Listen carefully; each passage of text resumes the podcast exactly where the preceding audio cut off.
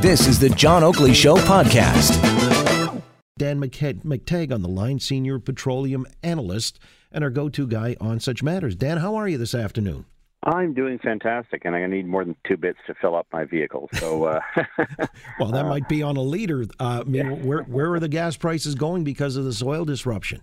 Yeah, well, four cents a liter. You'd heard a lot of hype from another station, which I won't mention, that does a lot of all news, uh, saying it'd be eight cents. Uh, we stuck to our guns here yesterday and said it was four, and in fact, it is a four cent increase. And John, just in case people are really nervous about this and uh, no one likes an increase, uh, it might help them to know, uh, because I haven't mentioned this anywhere, that there will be a three cent a liter decrease come Thursday. So this may all be uh, about nothing, uh, but right now it looks like uh, gas prices going from 116.9 uh, today, uh, a liter to 120.9 tomorrow, and then back down to 117.9 for Thursday. So, not a big deal. Uh, a penny here, penny there, uh, 50 liters. That's your two bits. All right, but listen, uh, how do we account for this? I mean, it's always flummoxed even the finest minds in this. So it's four steps forward, three steps back by Thursday. Why? Well, first of all, we got a bit of a, a break. Uh, we happen to, uh, by happy coincidence, have the annual uh, or semi-annual shift from uh, summer blends of gasoline to winter blended gasoline, and that's not uh, you know that's not hocus pocus or pokery. It has a lot to do with uh, the fact that the blend of gasoline changes uh, in the winter time to bring in and introduce things like butane. Uh, for all of us who've smoked in the past, we know that that lights up pretty quickly. Great during winter uh, when there's less uh, there's less heat, it's less volatile, so it, it makes great for ignition in your vehicle. But you don't want to be using it in the summer because it can it can obviously evaporate. it can become very volatile in your engine and the ignition system. So they then introduce alkylates, which are very expensive in terms of the composition. That's really the big difference. It's a four cent difference, and that's why rather than getting an eight or nine cent uh, increase for tomorrow because of what happened in Saudi Arabia, we wound up getting only four cents, and of that four cents, three will be shaved off by uh, by uh, Thursday morning. Again, with Dan McTeague, senior petroleum analyst. Now, on this impact of the Saudi Arabia, the drone attack that uh, knocked off five percent of the global output, and uh, this is rather significant. Uh, you know, you would think that maybe there'd be a greater impact in terms of price at the pumps. But uh, since you're saying four cents a liter, we're going to take that to the bank. How serious is this going forward, though? Will it continue to resonate? Because they say now this may be uh, not just days, but weeks, months before they even come back on stream. Well, the assessment says that half of the, what they thought was out of uh, commission can be brought back on very quickly, which means a quarter uh, of the production was damaged. In other words, 2 million barrels a day. Still a big deal uh, and still not verified. Uh, so I think we're in a very serious situation, both because of physically, we've never seen anything like this.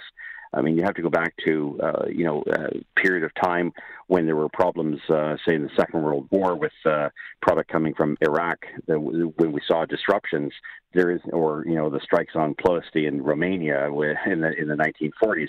We have never seen in our time, whether that's the first Afghan war, whether that's the uh, you know the uh, the Iranian Revolution in 1979. We've never seen any physical disruption of this magnitude, and it comes at a time when I think a lot of investors, a lot of speculators, a lot of people in the market were really focused uh, almost exclusively on uh, U.S. China trade and the potential impact that that would have in slowing down global demand for just about everything. In the meantime, the situation in oil was uh, was getting a little bit more tense, not just with with, with uh, missiles hitting various ships in the uh, Straits of Hormuz, but more importantly, uh, the overhang of oil, the glut of oil, started to really get reduced, and that's one of the reasons why this the timing of this comes uh, uh, you know, uh, obviously it's never a good time for something like this to happen. It's almost unprecedented, and it may very well lead to shortages if it's not completely corrected, or worse, we get into some conflagration uh, a la locked and loaded, uh, which is what the president uh, tweeted yesterday. Well, yeah, okay. So let's look at the geopolitical ramifications here. Uh, given that you know this is now obviously uh, something that may happen again. Given you know we've had a drone attack U.S. says it's the Iranians behind it. Uh, you know, it came out of Yemen, but uh, it's the instability that's left the world shaken here and looking for alternative secure uh, resources, and that's the United States, I guess, dipping into their reserves. Even the uh, Saudis are saying they will. I can't help but say uh, it really compounds the frustration in this country. If we had uh, pipelines to Tidewater, we could fill a large part of that gap, could we not? We could, uh, and yet uh, we have yet another federal court blocking yet another attempt at getting the Trans Mountain Pipeline built. Just happened today. Uh, the city of Vancouver gets its way because it wants to block fossil fuels. Um, you know, I it, it's it's frankly absurd uh, and surreal to see the kind of uh, you know hijinks going on in the courts with organizations blocking Canadian pipelines at a time when there's obviously a need for greater amounts of oil to get to the world, and Canada having the third largest provable reserves uh, is probably best positioned to do something. Why? Well, because Saudi Arabia can't do it right now for obvious reasons, and the number one uh, country with the greatest reserves, Venezuela, is of course an economic and uh, social basket case. It can't uh, fight its way out of a wet paper bag, much less be able to produce heavy or light oil. So where's Canada in all this? Blocked, blocked by you know uh, uh, groups that are committed to saying, well, we can live without fossil fuels. Uh, folks that walk around, walk on pavement, walk on cement, uh, use their uh, their phones that are made with uh, hydrocarbons, live a, a, life, a standard of living unparalleled ever, and in producing an oil that has arguably one of the best environmental stewardship records in the world we seem to be dumbing down and, of course, uh, you know, taking for granted the good things that we can do in this country. And it's really frustrating to see that uh, it's a lost opportunity in the tens of billions of dollars that could pay for, I don't know, teachers' pensions, uh, kids' uh, programs, hospitals, and the like. So, again, Canadians have to start to wonder uh, whether this exercise of saying it's all about the climate and uh, denigrating fossil fuels is really uh, worth it at the end of the day when we're really talking about uh, making a retrograde step backwards as a society into a time when we might very well be living in a state of nature, eating acorns, wearing animal skins. Dan McTeague, senior petroleum analyst on the line. Well, you know, you were part of the political milieu there, and uh, so you understand how this works. It's frustrating again because uh, we've got the third largest oil reserves on the planet, if I understand correctly. Yep. And uh, they're landlocked, and yet uh, we were talking, I guess it was late last week, to a researcher out on the West Coast, Vivian Krause, who's uh, followed a money trail and believes that we're being subverted in that regard by getting it to Tidewater by a lot of foreign interests. Uh, we are. Are we? We are, de- definitely. I mean, Tides, Sierra Club, World Wildlife Federation, where Gerald Butts comes from, uh, and I'm not singling him out because uh, part of the Liberal cabinet and the chiefs of staff come from those organizations. Uh, Trudeau went out of his way to uh, introduce uh, uh, Ecofiscal's new candidate, Guilbeault, who is a, a, you know a radical green folk from from from Montreal.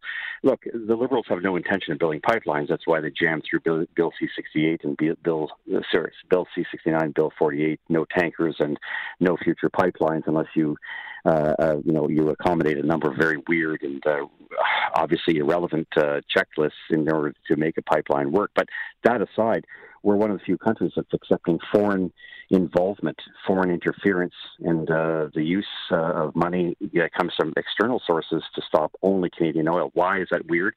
you and I just paid 4.5 billion bucks for a pipeline for Kinder Morgan, who then took that 4.5 billion bucks in the past year and a half and built a new pipeline in Texas.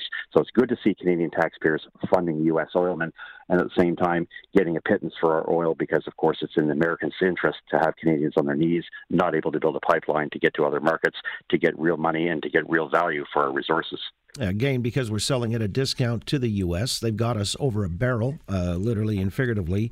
And there's uh, the interesting thing that you know there's no ban on tankers, uh, say from Saudi Arabia, yeah. coming down the St. Lawrence or up the St. Lawrence, as opposed to the West Coast where there's full-on tanker ban. It tells me there's a double standard in play. Well, there's an absolute double standard, and if you uh, are looking at uh, thinking this is wrong, as most sensible Canadians are, and certainly ones that enjoy our social programs a vote for the Liberal Party, the NDP, the Green, and the Bloc will give you the same result, and that's where we're heading this country. So I think folks are going to have to get ready and willing to accept higher debts and deficits in this country, higher interest rates, less social programs, and of course, uh, you know, unsustainable economic uh, uh, finances going forward. Because if you're going to denigrate and kick your major revenue uh, provider in Canada uh, in the head and continue to jump on it and say that the sky is falling and that there's a climate emergency, all these things are wonderful, but they're really based on hysteria. Then at the end of the day, you're not going to have much in the way of social or economic policies to run your country. And there is now the real risk of a constitutional crisis post this election, which is coming definitely on equalization. And Dan, uh, if memory serves, you were a member of the Liberal Party. I saw this nonsense in 2008. Yeah, I sat in a chair, ironically, the last time we saw a major increase in the price of oil. It went up $13, $12 a barrel in one fell swoop. Uh, we had the energy bubble in 2008. We also had Hurricane Ike, which knocked out uh, most of the U.S. facilities, refinery facilities there. On that evening, uh, I had the Conservatives where I wanted them. It was a federal election. Uh, I said we're getting ripped off. Uh, we're, we're paying far more than we ought to, given the problems in the United States. I had everyone where I wanted. I knew my party wasn't uh, on the right move with the green shift, and I had Dion turn around after doing all that work, having Conservatives tell me, "You got us." Turn around Canadians should get used to higher prices. That is what the Liberals are all about. They really don't care about the middle class. What they care about is achieving a certain international objective, and that objective, unfortunately, is pernicious to the bottom line of every Canadian. You cannot afford the policies of these four policies of these four parties. Well, if there's an upside, and we'll leave on this, uh, my understanding is because of the calamity in the Middle East, uh, it may be drawing more investment back into the oil sands in Alberta, whereas many people have already divested and quit. Do you see that scenario? No, but why would they invest? I mean, yes, you got the TSX uh, moving in a certain direction, but if you're investing in oil, you can invest all you want in oil. You can produce all the oil you want. What are you going to do? Just leave it in, in silos, uh, in in in, uh, in reserve, stockpiles, and inventories. There's only so much space we have at Hardisty, Alberta. You can't get it out anywhere. Uh, again, the uh, the pipeline blockers have been very effective, and I don't just mean the folks that are coming from outside and being funded to block pipelines. Let's not forget it was Justin Trudeau and his gang that killed Energy East pipeline, a pipeline that's two thirds built. Let's not forget that he killed Northern Gateway, which had no reason to be cut. It had already passed a number of legal tests, including the federal court. Uh, and let's not forget that the Trans Mountain Pipeline, uh, if the federal government was serious, it would have defended itself uh, just a week and a half ago on 12 complaints. It could have stood up and said, We're pushing back on this. Enough is enough. It didn't. It didn't bother showing up. And it hasn't issued something called mobility permits. We don't know about that here in, in Eastern Canada, but in Western Canada, they certainly know what it means. It means the ability to go out and start building pipelines. So when the Prime Minister comes in and says, "We're building," we paid 4.5 billion bucks. It's uh, it's a snow job. Well, apropos the country, I guess. well, I'm willing to put my 18 years as a Liberal member of Parliament, uh, Privy Councillor, and 37 years in the Liberal Party. This is not the same Liberal Party, and they're definitely uh, working as hard as they can to undermine, destroy both Canada's energy sector and uh, really hurt Canadian manufacturing in the process with saddling them with all sorts of new regulatory wonderful things that no other country is subject to. We're ruining our country, and Canadians had better open their eyes by October 21st, or it may be too late. Profound food for thought. Dan McTeague, uh, member of the Liberal Party, just uh, several years back, I guess 2008, when he saw the light. I appreciate, well, it's an interesting uh, turn of fortune, so to speak. Uh, always good to talk to you, Dan. I appreciate your insights. Pleasure being here. Thanks again, John. You got a Dan McTeague, Senior Petroleum Analyst. Hmm. Thanks for listening to the John Oakley Show podcast. Be sure to rate, review, and subscribe for free at Apple Podcasts, Google Podcasts, and anywhere else you get your on demand audio.